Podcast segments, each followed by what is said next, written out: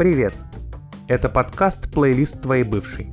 Меня зовут Григорий Князев, я журналист, автор телеграм-канала «Плейлисты The Girl's Best Friend».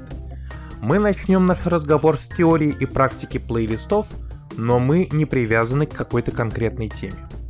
Сегодня мы поговорим о том, что такое плейлисты. Плейлист – это список воспроизведения. Именно так это слово переводится с английского. Вообще, не так важно, из чего вы его составляете. Музыки, кино, разговорной записи. Это всегда аудиовизуальная информация. И плейлисты с нами везде. В нашем смартфоне в Apple Music, Яндекс Музыки или Spotify, на YouTube, на сервисах, стримящих сериалы, в виде альбомов. По большому счету, программа передач телевидения в газете и тем более бумажку у ног музыканта на концерте – это тоже плейлисты. Пусть даже иногда их играет не программа, а живые люди. С тех самых пор, как музыка стала индустрией, появились и плейлисты. Плейлист и альбом – это одно и то же? Не совсем. Всякий альбом является по сути плейлистом, но не всякий плейлист – это альбом. При этом понятие музыкального альбома появилось примерно в начале 20 века, когда граммофонные пластинки стали продавать книгами, как фотоальбомы. Эти книги назывались Record Album, и оттуда слово «альбом», как обозначение сборника, выпущенной единовременно музыки, перекочевало к виниловым пластинкам, кассетам, дискам, пачке треков в папке на компьютере или стриминговом сервисе.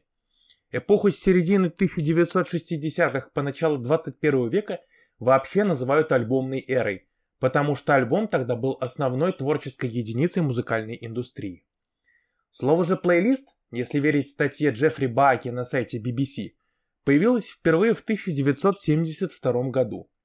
Тогда оно описывало деятельность диджеев радиостанций, а век интернета и файлов на жестких дисках стало массовым достоянием. Так что плейлист – это по сути дитя эфирных медиа, а не рекорд-лейблов, и развивается скорее по их законам. Плейлист предполагает долгое прослушивание. Вообще-то нет какого-то строгого минимума того, сколько он может длиться. Две песни – уже плейлист, как две серии – уже сериал. Но раз уж само явление плейлиста родилось из эфирной радиостанции, которая вещает никак не час в день, то и плейлисты у нас в медиатеках обычно длинные. Чтобы бегать, работать, медитировать, проводить время на романтическом свидании в конце концов.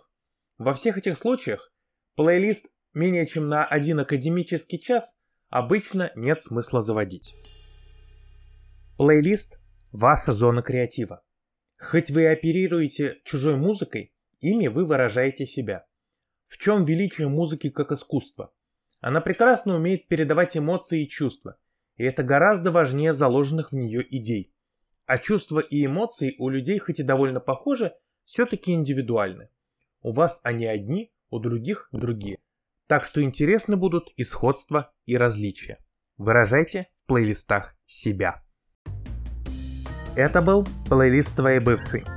Слушайте нас там, где вы слушаете подкасты, и мы вернемся к вам с новыми историями о плейлистах и музыке.